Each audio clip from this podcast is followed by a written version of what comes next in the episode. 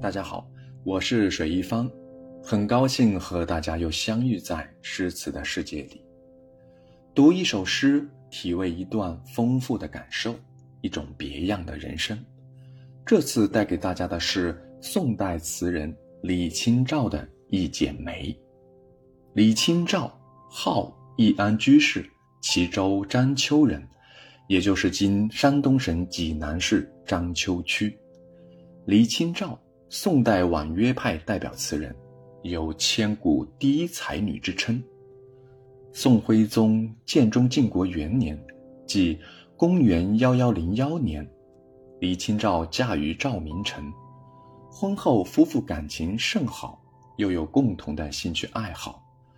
据传，当时仍在太学读书的赵明诚，每当初一十五告假回家与妻子团聚时，常先到当铺典当几件衣物，换一点钱，然后步入热闹的相国市市场，买回他们所喜爱的碑文和果实。夫妇相对掌玩咀嚼，可是好景不长，婚后第二年，李清照之父李格非在党争中蒙冤，李清照因此也受到株连，无奈被迫还乡。与丈夫时有别离，就不免会勾起她的许多思念之情，因此写下了多首词篇。这首《一剪梅》。就是其中的代表作。红藕香残玉簟秋，轻解罗裳独上兰舟。云中谁寄锦书来？雁字回时，月满西楼。花自飘零水自流。一种相思，两处闲愁。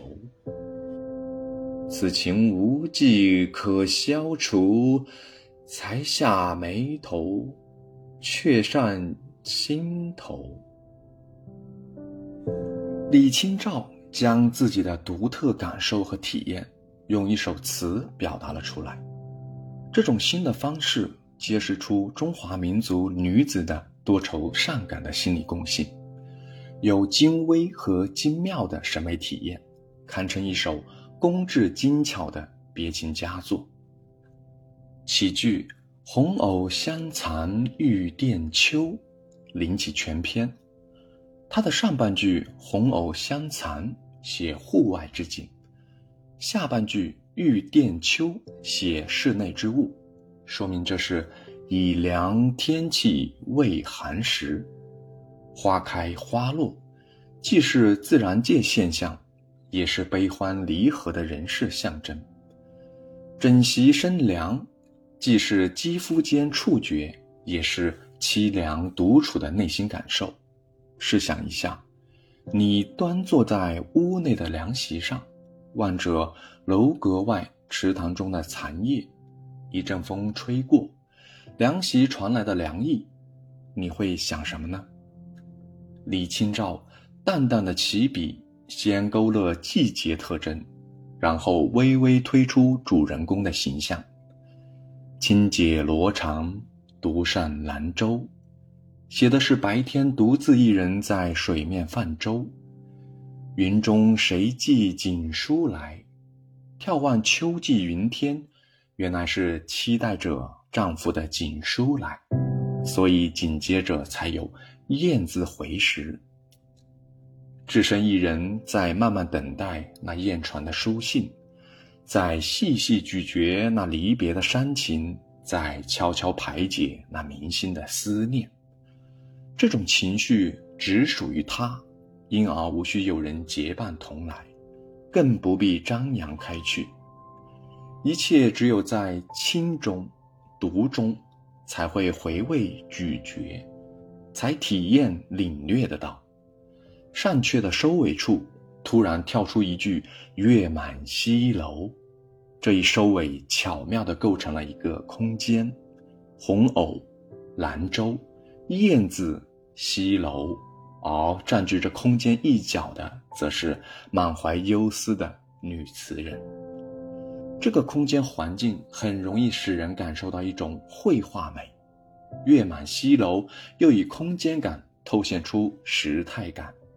女词人独上南州，引领眺望已有相当长的时间了。她深情缱绻，执着，只等到月满西楼。这里涓涓流转的女词人的情和意，将绘画美又上升到意境美。花自飘零，水自流，流水落花的伤感和无奈，既是寂静，又兼比兴。人生年华，爱情离别，给人以无可奈何花落去之感，水流无限，似浓稠之恨。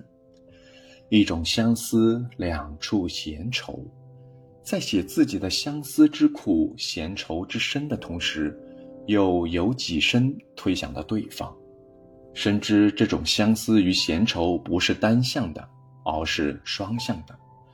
女词人和丈夫在两处做相同的感受，表明女词人和丈夫的心灵感应是同一个节拍，可见两心之相应。尽管天长水远，锦书未来，而两地相思之情出无二致，足见双方情爱之深，信任之深。这两句既是分裂的，又是合一的。合起来看，从一种相思到两处闲愁，是两情的分合与深化。其分合表明此情是一而二，二而一的；其深化则诉说此情已由思而转为愁，于是又有了此情无计可消除。正因人已分在两处，心已笼罩深愁，此情就当然难以排遣。而是才下眉头，却上心头了。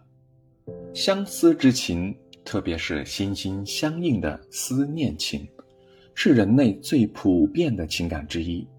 它剪不断，理还乱，一旦萌发，难以消遏。它刻骨铭心，像游丝一般的粘附着。它可以从外在情态上的眉头消除，却又会不自禁地钻入心头。这里眉头与心头相对应，才下与阙上成起伏。李清照以独特的方式感知到人类最普遍存在的一种情感，又以独特的技巧表达出这一情感，于是这首词就产生了永久的艺术魅力。